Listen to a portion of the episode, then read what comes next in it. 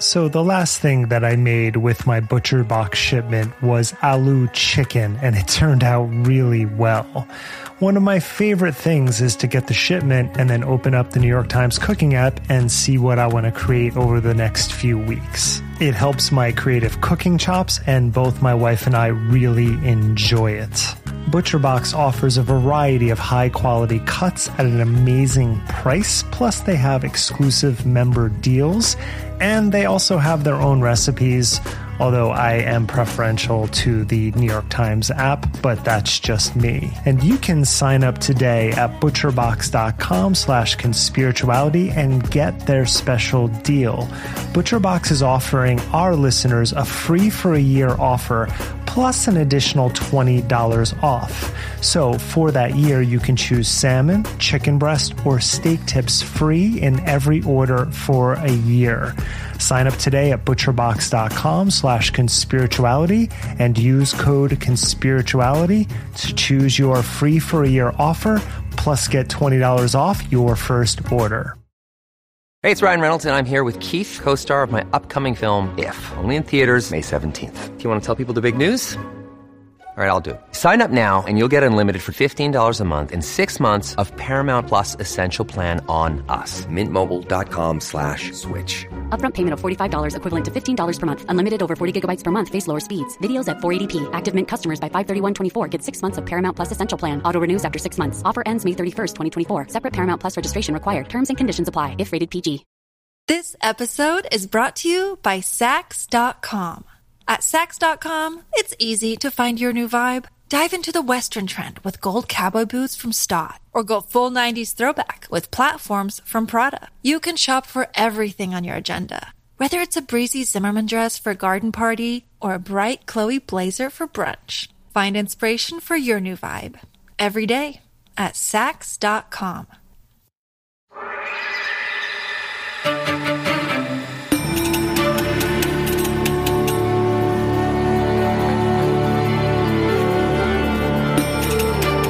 Everyone, welcome to Conspirituality. I'm Derek Beres, flying solo this week, covering a topic I've been wanting to get into for a number of months now.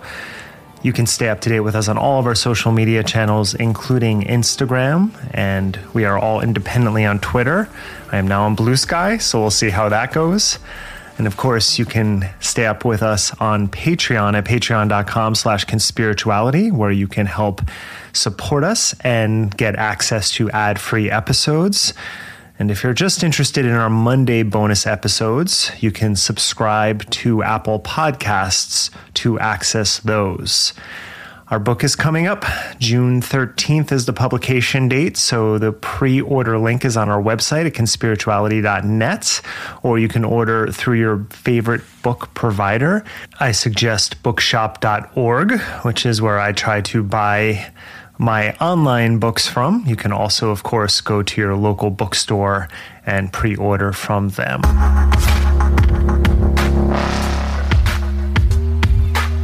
Conspirituality 153 The Anti Sunscreen Movement. Because, yes, that's a thing. Did you know that it's not the sun that causes cancer, but sunscreen? Or that sunscreen is actually a big pharma creation to keep you from receiving the sun's magical healing properties? How about the fact that sunscreen molecules can be found in your brain 10 years after application? And don't even get me started on the life changing effects of exposing your asshole to direct sunshine. Okay, I promise that's the last time I'm going to mention asshole sunning during this episode. As for the rest of those equally absurd claims, I'll be talking to cosmetic chemist Michelle Wong, aka Lab Muffin Beauty Science, to dispose of the gibberish and give me a serious 101 on sunscreen. But before that, I'll be talking to disinformation analyst Sara Aniano about the connection between the anti sunscreen movement and anti Semitism, because, yeah, that's a thing too.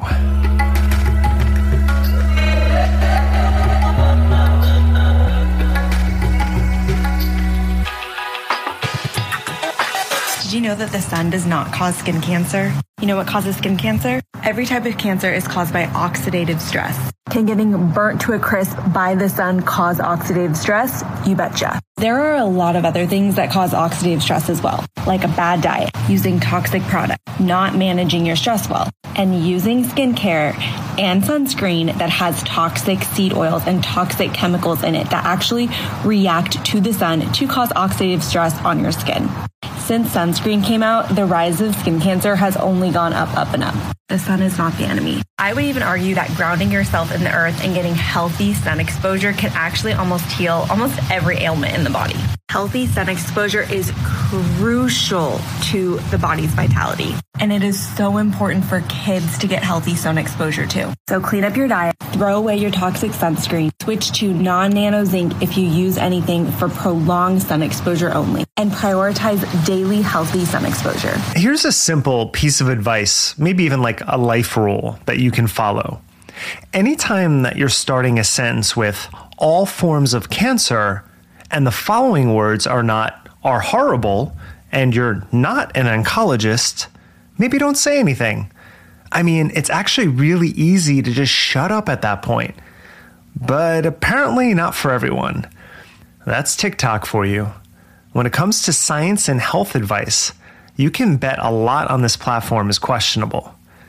Now, you just heard Lauren Kissy, a wellness influencer with 32,000 followers on TikTok and 12,000 on Instagram. Her bio lists her credentials for making these claims. She's a wife, mom, and wellness junkie. She also works from her home in Oahu as a skincare consultant, but if you're looking for actual credentials, all she offers are anecdotes.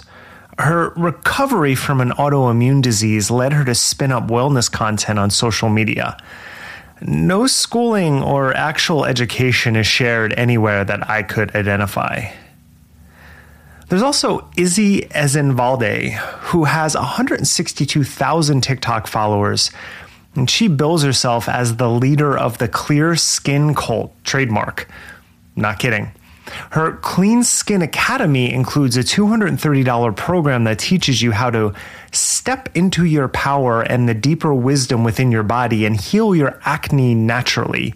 No BS, no band aid solutions.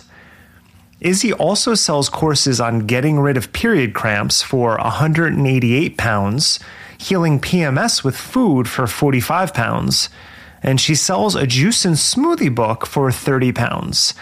Why she sells some in dollars and pounds, I'm not sure, but that's what's on her link tree. One of her recent posts features her looking at herself in the camera, as so many of these posts do, and the following text is written over that. Quote, so confused at all the people who are so shocked that I choose not to wear sunscreen? Sunscreen is another example of our disconnect from nature. Heliotherapy, suntanning, used to be prescribed as treatment for patients in hospitals. The sun literally provides us with energy and life, and they want us to fear it and avoid it. As if those chemical sunscreens and the processed junk food y'all eat aren't linked to skin cancer or anything. XO. Now, what are Izzy's credentials? All I could find was via the science website, the Daily Mail. Okay, that's not a science website. And it bills her as a holistic nutritionist. She also calls herself a holistic health coach. And if you've ever listened to this podcast, you probably know those terms are effectively meaningless. You can just pay for certificates to call yourself that online, or from what I've seen, you can just call yourself that and get away with it. So this is all TikTok, right? And it must get better with actual credentialed specialists, right? I mean, someone like neuroscientist Andrew Huberman, who's host of the wildly popular Huberman Lab podcast, he certainly wouldn't spread misinformation on TikTok. I remember hearing years ago, oh, there's stuff in sunscreen that will go into your brain. I remember someone telling me, like, you're crazy. What are you talking about? I'm a scientist. Turns out there are certain sunscreens that have molecules that can cross the blood brain barrier. You can find them in neurons like 10 years after people have used this sunscreen topically. So I've become not paranoid about this. I don't tend to use sunscreen. That clip inspired this episode. I mean, I've actually wanted to cover the anti sunscreen movement for a while because on its face, it's so absurd. But when someone on the level of Andrew Huberman is spreading pseudoscience, and as you'll hear in a little while, this is not reliable information that he's saying, I felt more of an urgency. But I also I get the impulse. Putting chemicals on your skin might seem dodgy. And the sun is, as our not cosmetician or nutritionist friend said a moment ago, literally what created life on this planet. But there are caveats, and those seem pretty damn important. As our second guest today, an actual chemist, Michelle Wong, breaks down, most people get skin cancer during or after middle age, which is not an age that humans have historically reached in the past. Massive amounts of people turning 50 or 60 or 70 is a relatively new phenomenon. And it was on her feed, and she goes by Lab Muffin Beauty Science, that I found the Huberman clip. It's a perfect example of how misinformation spreads. Here you have Huberman talking both about his field of expertise, which is the brain, and not about his field of expertise, which is skincare and spreading a dangerous talking point in less than 15 seconds.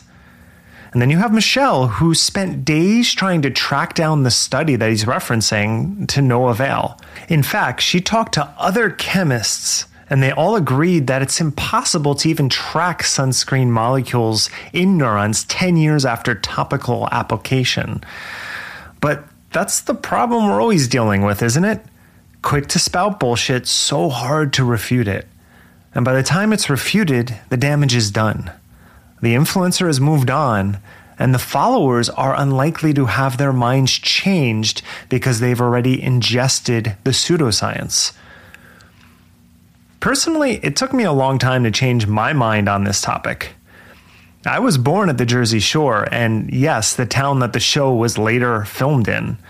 I grew up about an hour away, but spent all of my summers there. I lifeguarded for six years in my hometown. And for much of that time, I used either no sunscreen or baby oil or coconut oil to enhance my tan. Look, I was the product of the 80s, ignorant of what I was doing to my body. That first burn of the summer turned into a golden brown by August. And I'll also talk to Michelle about the cultural reasons for this type of look. While so many darker skinned people aspire to look lighter, the opposite is also true, and Michelle offers great insights into this. But then at some point you realize that, yeah, just put on sunscreen. In fact, my wife is vigilant about it. In every room of our house and in both of our cars are bottles of sunscreen. I never thought much about skincare before her, to be honest. Starting in my late 20s, I just slathered it on when I went to the beach or when I was going outside for long stretches. Now, I wear it at 6 a.m. when I'm leaving for my bike rides. Maybe it's in part because I've had one type of cancer and I don't really want another, especially if there are steps I can take to avoid it. In fact, the day this episode drops, I'll be going to a dermatologist to check out a small mole on my arm. And it's likely nothing and it's small, but there's nothing wrong with being cautious with these things. And if I do happen to catch something early on, that's going to be better for me in the long run. We really need to move beyond this natural versus chemical or natural versus artificial mindset that pervades the wellness industry. You're most likely listening to this on a device while sitting in a climate controlled room or car that enjoys the benefits of artificial light there are so many technological advances we enjoy every day that are such a part of the fabric of our lives that we pay them no attention. But that, if stripped down to its essential components, would overturn any argument we make when demanding that the blueberries we drop into our smoothies be organic. The influencer I opened the show with, the one yelling about toxic products causing oxidative stress, a few videos prior to that one, she's weighing out Botox because TikTok has made her lose confidence in herself and she wants fewer lines in her forehead. And yet she doesn't want to look like everyone else. No, this woman is in her mid 20s. And honestly, I don't understand the pressures of being an influencer. My wrinkles, they're all earned, and those rivulets are only going to get deeper as I age. Like my tattoos, they just mark periods of my life. So I'm not here to give anyone beauty tips.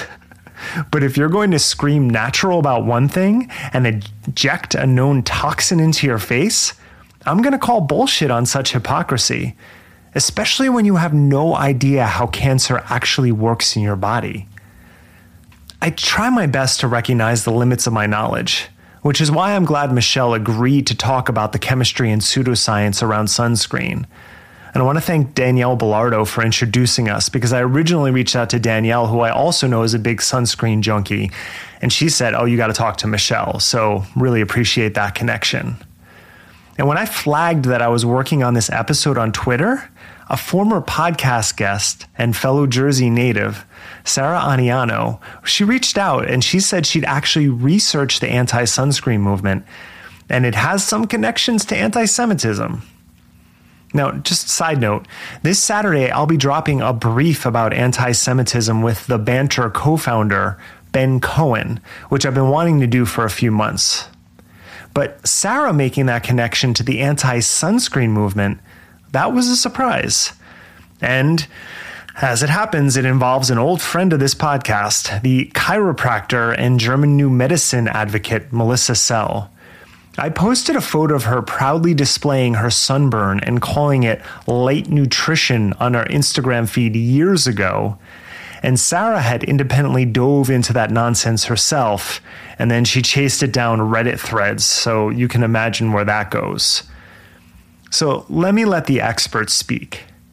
Sara Aniano is a disinformation analyst at the American Defamation League Center on Extremism and personally a favorite follow of mine on Twitter, not only for her insights into anti Semitism, but also to keep me connected to my homeland and her perils in and love for New Jersey transit. we'll talk about anti Semitism and other topics. And then I'll be talking to Michelle Wong, a science educator, chemistry PhD, and cosmetic chemist in Sydney, Australia.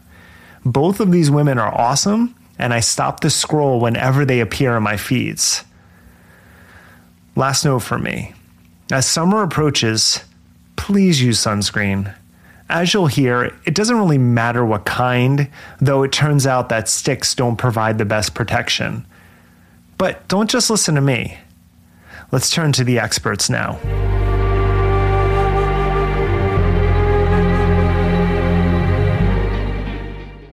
This episode is brought to you by Saks.com. At Saks.com, it's easy to find your new vibe. Dive into the Western trend with gold cowboy boots from Staud, or go full 90s throwback with platforms from Prada. You can shop for everything on your agenda, whether it's a breezy Zimmermann dress for a garden party or a bright Chloe blazer for brunch. Find inspiration for your new vibe every day at Saks.com. If you're a fan of workplace comedies, like The Office or satire like The Onion, then I have a podcast that I know you'll love. It's called Mega. Mega is an improvised satire from the staff of a fictional mega church. That's the premise. Each week, the hosts, Holly Laurent and Greg Hess, are joined by guests, people like Cecily Strong or Jen Hatmaker, to portray characters inside the colorful world of Twin Hills Community Church, which they describe as a mega church with a tiny family feel. The result is a sharp witted and hilarious look into the world of commercialized religion using humor to cope with the frightening amount of power that church and religion have. So I very much recommend you checking out Mega's episodes, like the one with Saturday Night Live Cecily Strong playing CC String, a hilarious character who's fresh out of jail, uh, and also comedian Jason Mantzoukas you may find yourself dying of laughter and perhaps inspired to take an improv class yourself. Mega is able to keep you laughing as you think and reflect about the world we live in. You can find Mega on Apple Podcasts, Spotify, or wherever you listen to podcasts. You worked in marketing for nearly a decade, uh, and then you went on to get your master's degree to focus on the spread of disinformation. You wind up yes. at the ADL. Yeah. Um, so you were already familiar with the techniques being used from your marketing career. Is that right? Sure. I mean, everything related to marketing, especially today, has so much to do with social media and aesthetics and how you package things and how you sell things. And nobody sells things like conspiracy theorists. Um, they do a very good job at it. Uh, wellness influencers, health influencers, as you well know, are very good at it. So I do think that thinking about this topic from a communications perspective, not just as a grad student in communication, but also as somebody who worked in it, definitely helped me have that angle in looking at how this stuff spreads, especially online. One thing I'm fascinated by is conspiracy theorists will pick out these techniques as used by corporations or pharmaceutical companies or even doctors. And then Russell Brand will use the same techniques and they can't seem to identify them. Have you looked into that at all? Why people have that dissonance? I think that today we have to remember that any public facing individual, whether they're a celebrity or a Twitter influencer or a TikToker, we are all kind of branding ourselves now. And I think that recognizing these strategies coming from like you said, corporations or pharmaceutical companies or what have you, I think that's a lot easier because it doesn't seem like a thing that humans do. It's a thing that the powers that be do, right? But there's always a human behind every strategy. And humans like Russell Brand are really good at employing those. So I, again, I think that we have to kind of take the strategy part out of, oh, it must be a coordinated and very planned campaign versus this is just a thing that people are utilizing because it works well. It's a communication strategy and it works. What made you want to go from marketing to studying and trying to stop the spread of disinformation? Huh, the short answer is that I, I hated it. I, I hated working in marketing, to be honest. Um, I hated selling things. I hated trying to persuade people to do something or buy something. Not that what I do now has nothing to do with persuasion, but I'm not selling anything and I really enjoy that. But the longer answer is that during COVID, I had a lot of friends and kind of people in my circle, kind of family and family adjacent members um, who were starting to go down these weird rabbit holes. And these were not your typical folks that you would think would do that. These were trusted individuals and people that I spent a lot of time with. And you always kind of other the conspiracy theorist, right? It's like, oh, I don't know that guy. That guy's a kooky guy in the corner, right? But that's not what happened. And we know that that's not what happened, especially during COVID and during lockdown. So once I saw that and I had already started my master's in communication, I realized that that was a really interesting communication event. And I was specifically looking at it through the lens of Instagram because at the time I was looking at QAnon. And so that combination of I'm looking at this from a marketing and communication lens combined with I'm really genuinely concerned about the people that I love and the people in this world. I think that that combination is what made me make the big switch. Not that it happened overnight, but it was pretty swift as I'm working on this anti sunscreen episode, I pinged it on Twitter, just being like, hey, this is kind of fascinating. I'm looking into this more. And you DM'd me, which I'm very grateful for because I'm looking at this through the lens of health and health is misinformation. And then you're like, hey, I've done some research on this. And it goes back in some ways to anti Semitism, which everything seems to go back to. So I am truly ignorant of your research and I am waiting just to hear what you have to tell me? Sure. So I did start looking into this just before I joined ADL as the disinformation analyst at our Center on Extremism. So everything that I look at kind of has to be centered around extremist narratives or ideologies. So there's a million and one conspiracy theories and misinformation narratives in the world, right? But what I usually look at is does that narrative skew in any direction that would suggest it is hate speech or um, extremist. So, what I found in the what I've kind of referred to as the pro sun exposure movement. I don't know. I mean, it's anti sunscreen, but it's also really, really pro sun. Mm-hmm. And the theories range in specifics, but they're centered around various false claims about the sun and about sunscreen. So the sunscreen causing cancer claim, which is really popular in these circles, is not entirely new. Um, and in July of 2021, I think there was um, a recall from Johnson and Johnson of certain sunscreen products that contained these trace levels of benzene, which is a known carcinogen. And so, obviously, there's some truth kind of rooted in this theory, which is not unusual for conspiracy theories and medical misinformation. The conspiracy theory part of that, of course, is that the people making these products, in this case Johnson and Johnson or the big pharma, whatever, are deliberately making them to hurt you, harm you, or in some cases kill you. And there was one particular influencer on Instagram. I call her an influencer. I, I don't know if I if I should do that. I really don't want to give her a, a lot of airtime. But her name is Melissa Sell. Are you familiar with her at all? Oh, she's the one who inspired this episode. the the sun is light yeah. nutrition. that, light nutrition. I yeah. have that in my notes. it's not a sunburn. It's light nutrition. Uh, you know, the power of perspective, the power of her kind of uh, paradigm that she pulls from, which is um, Germanic New Medicine. Mm-hmm. So, Germanic New Medicine, and this is kind of where I'm going to try and draw the line between the anti sun stuff and anti Semitism.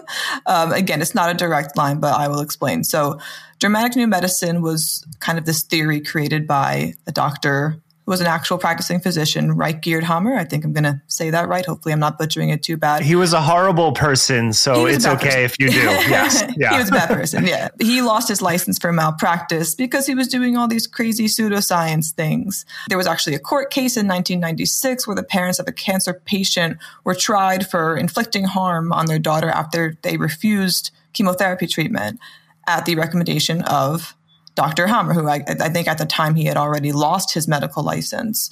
And of course, refusing this conventional treatment allowed the tumor to grow, um, and doctors eventually had to intervene. But here's the thing Hamer also allegedly believed that Jews created these conventional medical treatments, including chemotherapy, to kill or harm non Jews. Does this mean that Melissa Sell and everyone who follows Germanic New Medicine are anti Semitic? Probably not.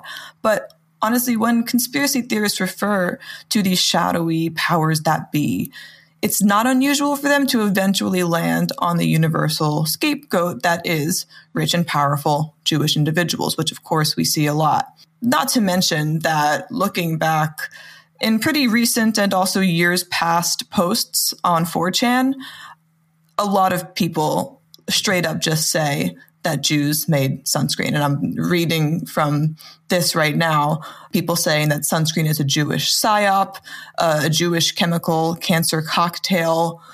Um, sunscreen is Jewish. Um, they have like the echo symbol around sunscreen to indicate that it is Jewish. There's kind of two ways to look at it. You know, it's the chicken or the egg thing. Like, did the anti Semitic part come first?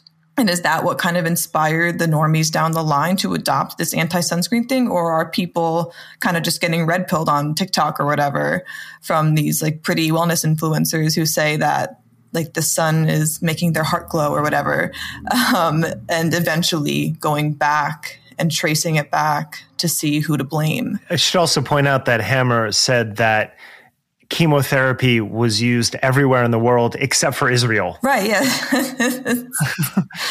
yeah. He was an interesting fellow. Uh, hasn't gotten enough um, attention in this discourse and in this topic, in my opinion. And I'm always very curious to learn more about these kind of quack doctors who end up being really responsible for a lot of medical misinformation. Same with Andrew Wakefield and the anti vax movement. I mean, there's a lot of trust that people put in actual doctors.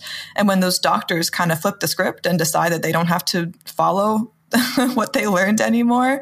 It's really great for conspiracy theorists because they can say, hey, see this guy? He's got a bunch of letters after his name.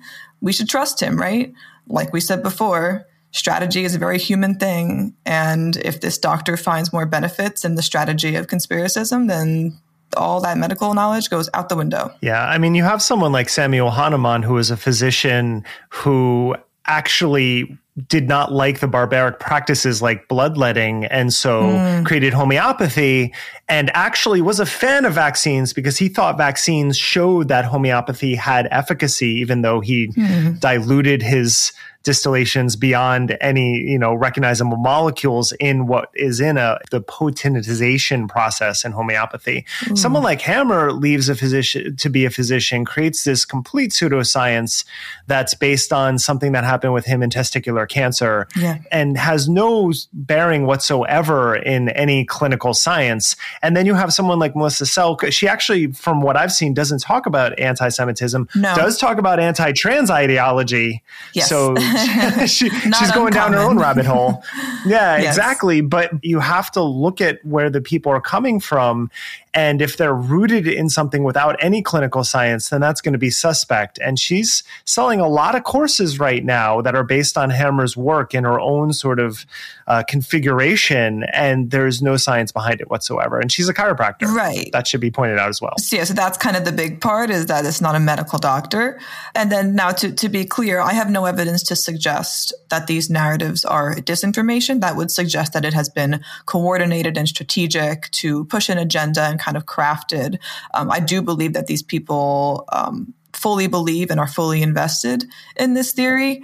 I believe that they think they're doing a good thing by spreading it. And it's sad because we actually don't know the long term consequences of that. We can probably predict that maybe some people will have long term serious harm from this. But I was I was looking at TikTok before, and there's a lot of young girls who believe this theory and I actually I pulled something that I want to to read from quickly because I think it's so interesting. And I'm always trying to remind myself that TikTok exists because as a millennial I'm like what is that? But I have to understand that that's such a primary mode of how people get their information now. This one says uh, surprised at the amount of people appalled that I don't wear sunscreen when it blocks all the nourishing benefits of the life giver of our planet that regulates our bodily processes and increases our mitochondrial health.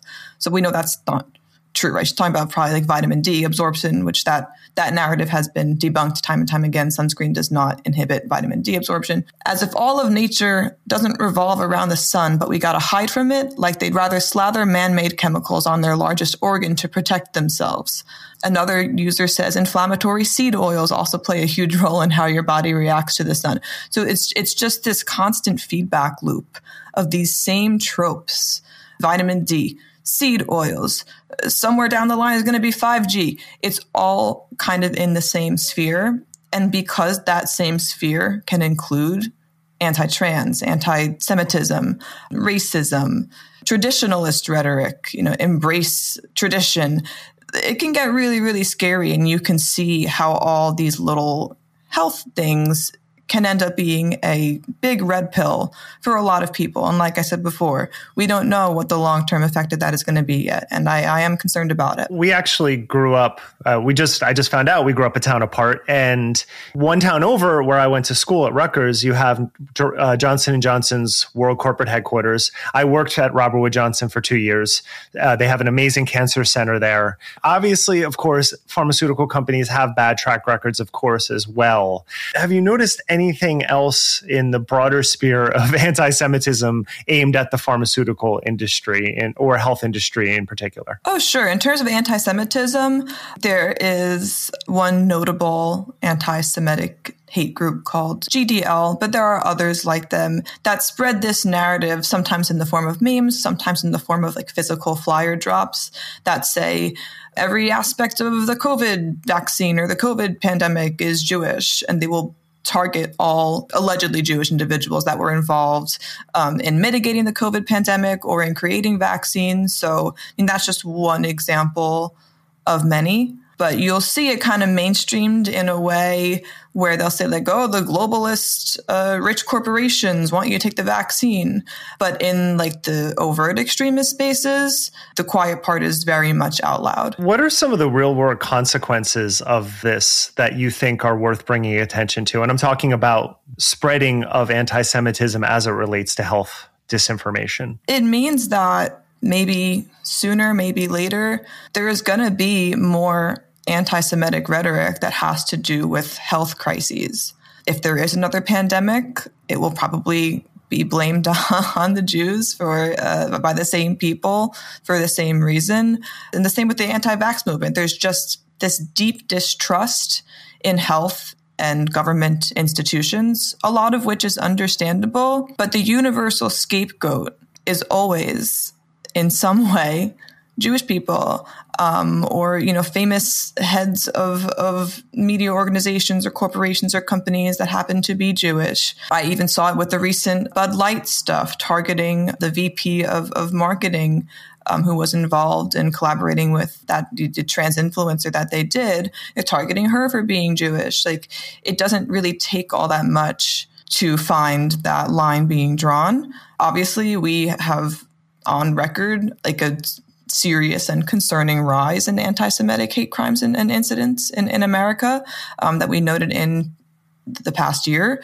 So it does not benefit that or anybody else to be blaming all these wild and like verifiably untrue health claims on anybody, let alone Jewish people. You mentioned TikTok, you mentioned 4chan and Reddit. Are those the main vectors that you're noticing anti Semitism in, or are there other social media channels that you see a rise in rhetoric? So, on mainstream social media, it tends to be less overt because even today with the mess that social media and platforms like Twitter are, there is still some form of content moderation. So there tend to be, again, on mainstream social, more dog whistles, more kind of veiled attempts at spreading this stuff. Sometimes it'll be in an emoji, it'll be in a coded word or a hashtag.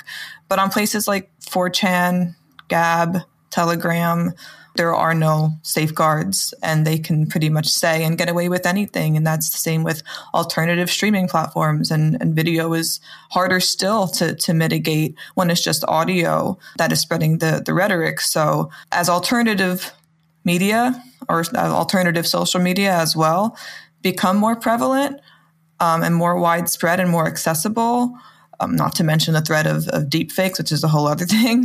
yeah. I, I do think that people have more avenues than they used to to, like I said before, say the quiet part out loud without consequence. I know this is the million dollar or billion dollar question, mm. but your work is focusing on combating misinformation and disinformation. I mm-hmm. think it is important to draw the lines that they are different things. Yep. Do you see any evidence that this sort of work is helping to help to get people out of these red pill rabbit holes that they're going down. There's research that suggests that methods like pre-bunking, so kind of getting ahead of a false narrative before the public gets to the conspiratorial part of it.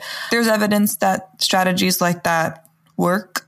I don't think it's a scalable or realistic solution right now because it, there's just so much information out there. So we are always exploring kind of new research and new ideas on how to mitigate.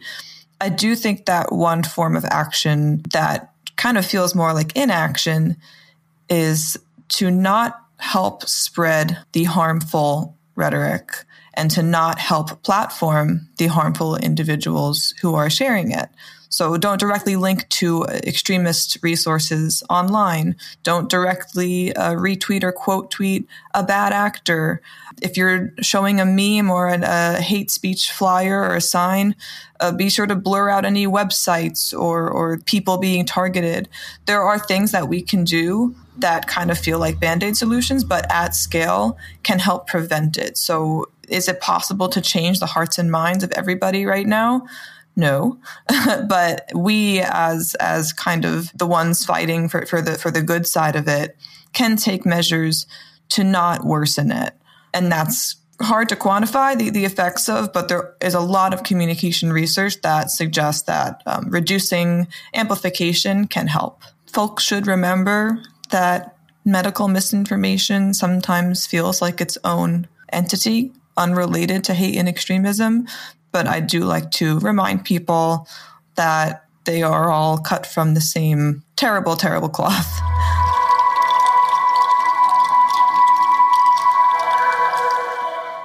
Andrew Huberman claiming that sunscreen molecules can be found in neurons 10 years after, after application you were saying, I don't know about this. And you sort of put out a call to other people looking for papers. It seemed like you spent days looking for proof of this, didn't find anything. Run me through what happened in your head when you initially saw this uh, post. The claim is he said people had used sunscreen, stopped using them for 10 years, and then they were finding sunscreen in people's neurons. So I thought, well, Andrew Huberman is a neuroscientist. This is kind of his field. So I don't see why I should doubt this. And then I started thinking more and going, hang on. Well, I assume it's sunscreen molecules. And of the sunscreen molecules that would be in someone's brain, he's American. There's only about, I think, eight common chemical sunscreens that could even get through skin and end up in the brain. But how would anyone test this? Because sunscreen molecules aren't just used in sunscreens, they're also used in lots of other products, like, say, hand soap. So it's used to protect the product from UV, it stops the color change in hand soap. So, I mean, everyone goes to public toilets and uses hand soaps. How could you control for that? How could you make sure these people hadn't used a hand soap? And then I started asking biologists. So I'm a chemist by training. So biology and any sort of clinical study is kind of a bit of a mystery to me how any of that operates. And they're like, this would be very difficult to pass through an ethical review board. And how could you actually do this on, let's say, cadavers?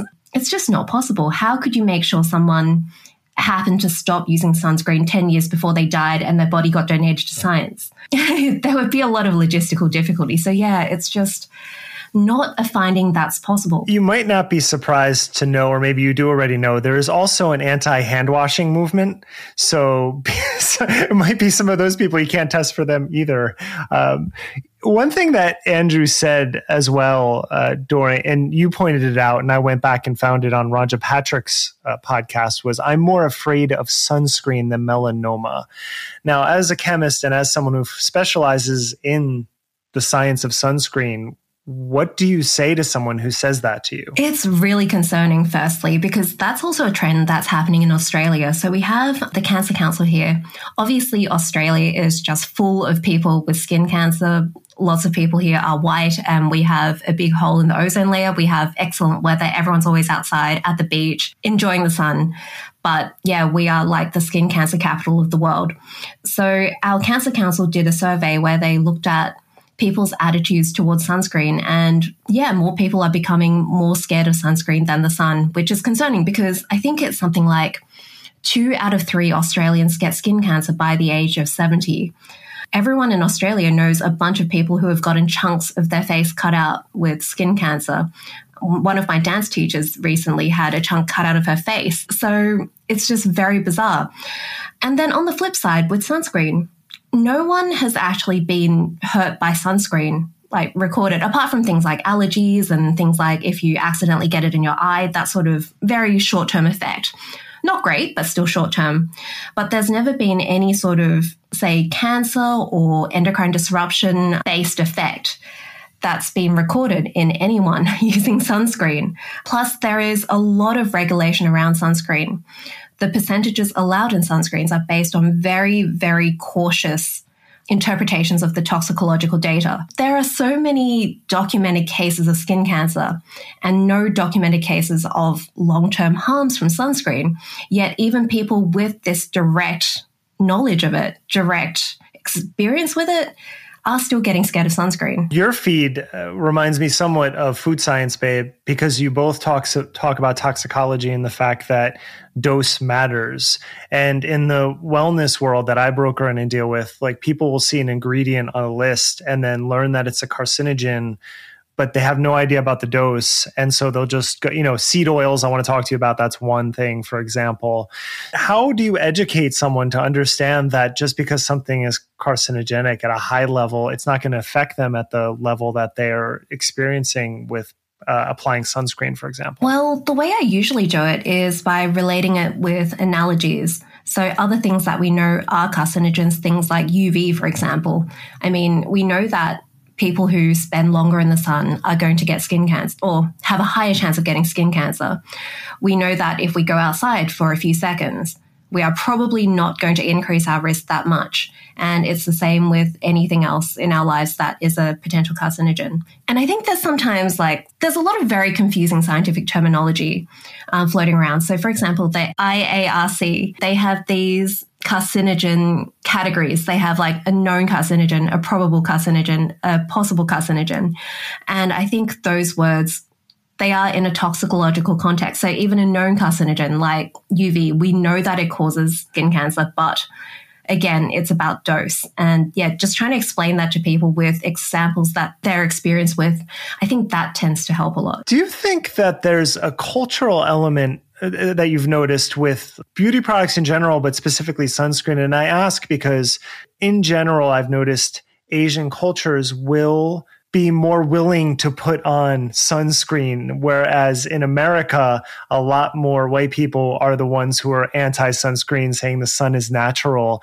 Do you think there's something in different cultures that changed the dynamic and relationship around people's understanding of, of these products? Definitely. I think there's a huge cultural element. So I think there's a lot of contributors to it as well. So, first off, I think there's the idea of what is more valued in each culture. So, I think it was in the 1920s where in Western culture, people became more interested in getting tanned. So, having a tan became a symbol of um, having more money because I think it was Coco Chanel who went on a summer holiday in the 1920s and they came back with a tan, and that was like in all the newspapers, and that became something to um, aspire to. So even now, you'll see people in the UK, for example, they are really into fake tan. There's a huge culture around that. Lots of different countries, really. Like that became something that was like a symbol of luxury, an aesthetic to aspire to. In a lot of Asian countries, then it's the opposite because if you have a tan, that meant that you worked in the field. If you had money, you would stay inside and you would stay pale, and that became really treasured but a lot of them have ended up with particular colors. So um, India, the Philippines, um, Southeast Asia, Japan, Korea, China, all of these countries have different reasons why people generally prefer to be white. There are still subcultures where people will prefer to be tan, kind of like as a counterculture sort of movement, but overall there is that sort of element. And then I think there's also a sort of backlash against science in Western cultures where people, I guess, maybe treasure science less because they have less problems maybe that are solved by science. I guess outside of the US, outside of developed Western countries, there's still lots of health problems that we kind of take for granted. So yeah, I think in that sense, there's a bit of a victim of its own success kind of thing with like the anti vax movement with things like not vaccinating your children for measles. That has now become something to aspire to. Like, you're too good for measles. I know our, our listenership, we're based in America. One of our hosts is in uh, Canada, but our second biggest audience is in Australia. And I know there's a wellness scene there. So I also know from a lot of listeners who contact us that there's a conspirituality movement there, meaning there's a lot of conspiracy theories in the wellness. When I first talked to you on email for a different story that I was writing for this online publication, uh, you had mentioned that there's this idea that people think that the sun is natural, but you said we've evolved differently over time. We have different circumstances with how we relate to sun exposure. Is that correct? Yes. There's this idea that we evolve with the sun, our skin should be resilient enough to the sun.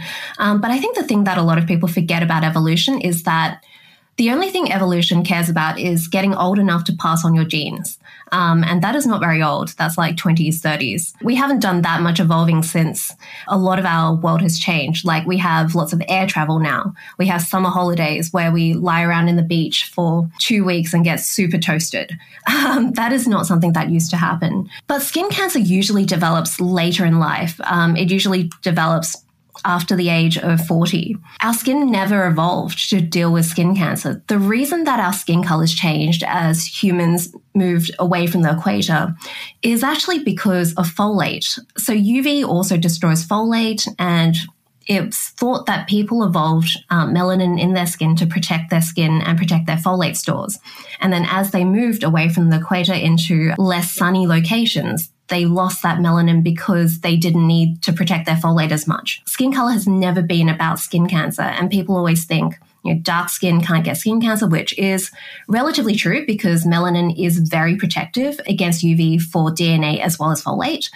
But then people think, you know, if I get a tan, that will protect my skin against skin cancer. And it's like, no, it, it will reduce your folate loss, which is never something anyone talks about. But not so much with the skin cancer. There's another idea that mineral sunscreens are better than chemical sunscreens. And I don't really know where to even start with the science of this. I'm not a chemist. So can you explain if that if there's any truth to that or why it's not true? I'm not sure where to start with that either because it is such a big topic. And yes, it is everywhere.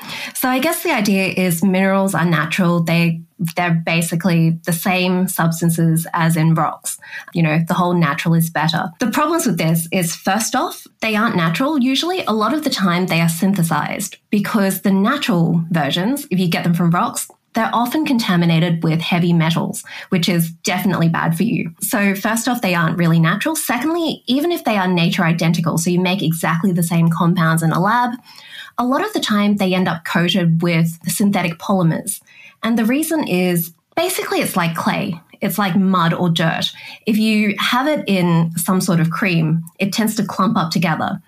And if you want something to protect your skin, you want it to spread out nicely. You don't want it in big lumps because then there's lots of gaps in between. Usually the better ones tend to be coated on top of that, it's really whitening. It ends up with a white cast on skin, which a lot of people have seen. And if it shows up white on your skin, you tend to use less. But the problem is if you use less, then you have less protection on your skin.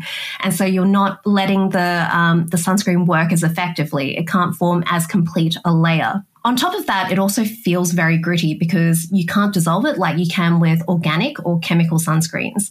So because it's all gritty and heavy, it tends to clump up on your skin more and it tends to dry out and it tends to clump up even more when your skin gets wet with sweat or if you go into the water. So there's only two um, mineral sunscreens available, titanium dioxide and zinc oxide, and both of those are just not ideal for all of these reasons. They're just inherently insoluble, gritty, particulate, whitening. On top of that, it seems like titanium dioxide is potentially carcinogenic if you inhale it.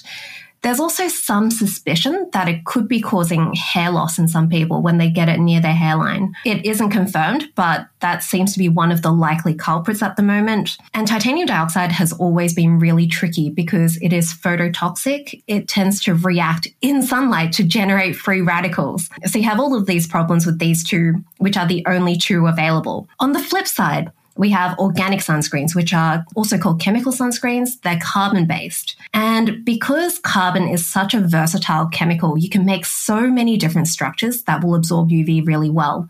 And so I think we're up to about 20 something chemical sunscreens all of these have very different properties. They have different molecular sizes, for example. Some of them are purposely really big, so they do not absorb through skin very well. But everyone tends to just lump chemical sunscreens into this one category and just assume that any of the ones that have ever been used that have had any effects are just bad. But yeah, there's so many and they're so versatile. You can do so many things with them. You can make really lightweight, comfortable sunscreens that still protect well. But because of all these biases against, you know, lab made synthetic, people are missing out on all this amazing technology. Your video kind of blew my mind about the, you said applicability and you showed about sunscreen sticks. And I'm a cyclist, so I often use a stick on my face and arms before I go out riding. That's probably not the best way to go, from what I gather. I should probably use something a little more heavy duty, correct? Yeah. So the problem with sticks is they don't have much volatile content. Like they don't have water in them. So with a sunscreen lotion, it's probably somewhere like 70 percent water. So once you apply that, that 70% evaporates and you end up with like the 30% left as a film that will protect you. The problem with sticks is that they have the same protection at the start, but nothing evaporates. So you still have 100% to get that SPF 50. You'll, you've got about three times as much stuff on your skin to get the same protection. So you end up having a lot thicker layer, and most people do not apply that thicker layer. That was definitely eye opening for me. Let's go through two more uh, things that I believe are myths, and I want to hear your take on them. One is that sunscreen blocks vitamin D absorption. I guess it makes sense, actually. And this is actually an area of ongoing research. So, UVB, once that gets into skin, it can turn pre vitamin D into vitamin D. And that's one of our biggest sources of vitamin D. Now, obviously, we can still get it from oral sources like um, from food and from supplements, but that tends to be the biggest source for most people. So obviously sunscreen blocks UVB and it will block some vitamin D production. Now, whether or not that's a problem is still being researched, but it seems like it isn't a problem because no one applies enough sunscreen. Um, first off, people don't tend to apply the right amount to the parts they're applying to. People tend to apply less than half of what they're meant to apply. So that doesn't seem to be a problem through that. Plus, you're also missing a whole bunch of areas. Like, no one applies it entirely to their scalp, for example, or to like the gaps between their fingers. And if you go out into the sun with sunscreen on, most of the time when you apply sunscreen, you are about to go into the sun. All those gaps seem to be enough to give you uh, vitamin D. And it seems to be people who actually actively avoid sun exposure, whether they stay inside, whether they have very high coverage clothing for religious reasons, for example, they tend to be the people who have vitamin D deficiency more than the rest of the population. Now, there are some countries where you just do not get enough vitamin D because you have no sun. Like in England, this is a really big problem. And in that case, it seems to be supplementation and some intentional sun exposure. It seems like if the UV index is low, which means there's not much UV, you should be getting a little bit of intentional sun exposure. But the amount you need is not that much for vitamin D. You only need probably about 10 minutes if you have lighter skin. And it seems like a little bit more if you have darker skin. But even with dark skin, it doesn't seem like that prevents vitamin D synthesis that much.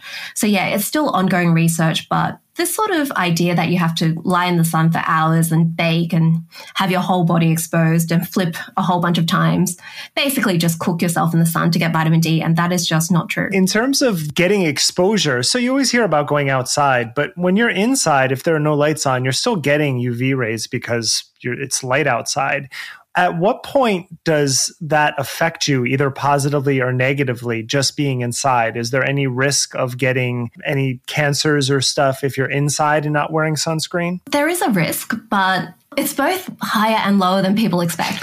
Yeah there's like kind of two two schools of thought. There's like you, um, US based dermatologists tend to really promote the idea that you have to wear sunscreen all the time. And I think there's a bunch of reasons for this, but it's definitely not the consensus everywhere around the world. And it's not even the case in Australia where we have so much sun. And then there's the idea that, you know, once you're indoors, you don't need sunscreen. You probably don't need sunscreen, um, even if you go outside. And glass blocks UVB. So there's only really UVA coming indoors. UVA is lower energy, but it penetrates deeper and it seems to possibly be one of the big causes of melanoma. The type of UV that's in tanning beds, and tanning beds have been very strongly linked to melanoma, more strongly than smoking and lung cancer. If you're sitting in the sun, um, if there's sun coming through your glass window and it's hitting you on the face, then that is probably going to be damaging. On top of melanoma, it also causes skin aging. So if you're a bit vain and you're worried about wrinkles, that is definitely something to look out for. But if you're away from the sun um, and if you don't have big windows, that tends to be very safe. Um, so there's this idea called sky view, which is how much sky you can see. Something that people aren't really aware of is that if you're in the middle of an open field in the sun, about 40% of your UV exposure comes directly from the sun shining on you, and 60% comes from the sky reflecting it onto you. So if you imagine yourself in like a hemisphere of sky, that's 60% of your UV exposure. And then how much of that sky you see will be how much of that 60% you're getting. So if you have a giant window, you see tons of blue sky, um, and you have the sun shining on you through glass, then that is a very high exposure situation. Also, if you're in a car, you're seeing lots of sky around you, you're probably having the sun shining through glass on you. That is also high UV exposure. But if you don't have much sky, like you've got trees blocking half the sky out your window, if you have small windows, you're not in the sun, and you're indoors, then yeah, that will be quite low UV and you probably don't need sunscreen. That's awesome. Thank you for breaking that down. Last one seed oils is a big one right now about the dangers of seed oils. I can't escape it. What are your thoughts on that? It's very weird in skincare. So I believe the big issue with seed oils is everyone seems to be scared of omega 6 or linoleic acid. Yeah. I think the idea is because there's that double bond in it, it's really reactive and it can cause free radicals. Um, I haven't looked that deep into the food part of it, but interestingly for skin, it seems like omega 6 is one of the best oils for skin. Um, so the omega 6, that linoleic acid, it gets converted in your skin to different ceramides and different substances. And it seems like that is excellent for your skin. There's been studies where people have applied sunflower oil to their skin and it's been converted to these ceramides and they get much less dry flakiness during winter. It seems to be omega 9 that's not great for skin, which is oleic acid, which people seem to be fine with, I believe. um, I don't know if that's moved on. After this podcast, that's it. That's it. They're, they're going to be all over it after this one. yeah. So it's really bizarre because, yeah, linoleic acid seems to be so good for skin in all these studies where they've directly applied it to babies, to people's dry winter skin. And yeah, and then there's all this stuff about seed oil. So, yeah, no, you naturally have omega 6 in your skin because it helps keep your skin intact and together and not falling apart in winter. It seems like it doesn't make a difference in the sun either. Like putting sunflower oil on your skin does not make you burn faster compared to other types of oils. I have found nothing on this. I think anecdotally, a lot of people do say, I don't know how true the anecdotes are because, of course, anecdotal evidence is not that reliable, but once they changed their diet, they got sunburnt less. And there is some evidence that some parts of your diet can help that. And usually it's not about oils, it can be about plant antioxidants. There are some antioxidants that seem to be able to increase your resistance to sunlight, but again, the amount is really low. It tends to be like the equivalent of SPF 1 or 2, which can make a difference if you are really sun sensitive. But another thing is just like very low amounts of sun exposure might also help that as well.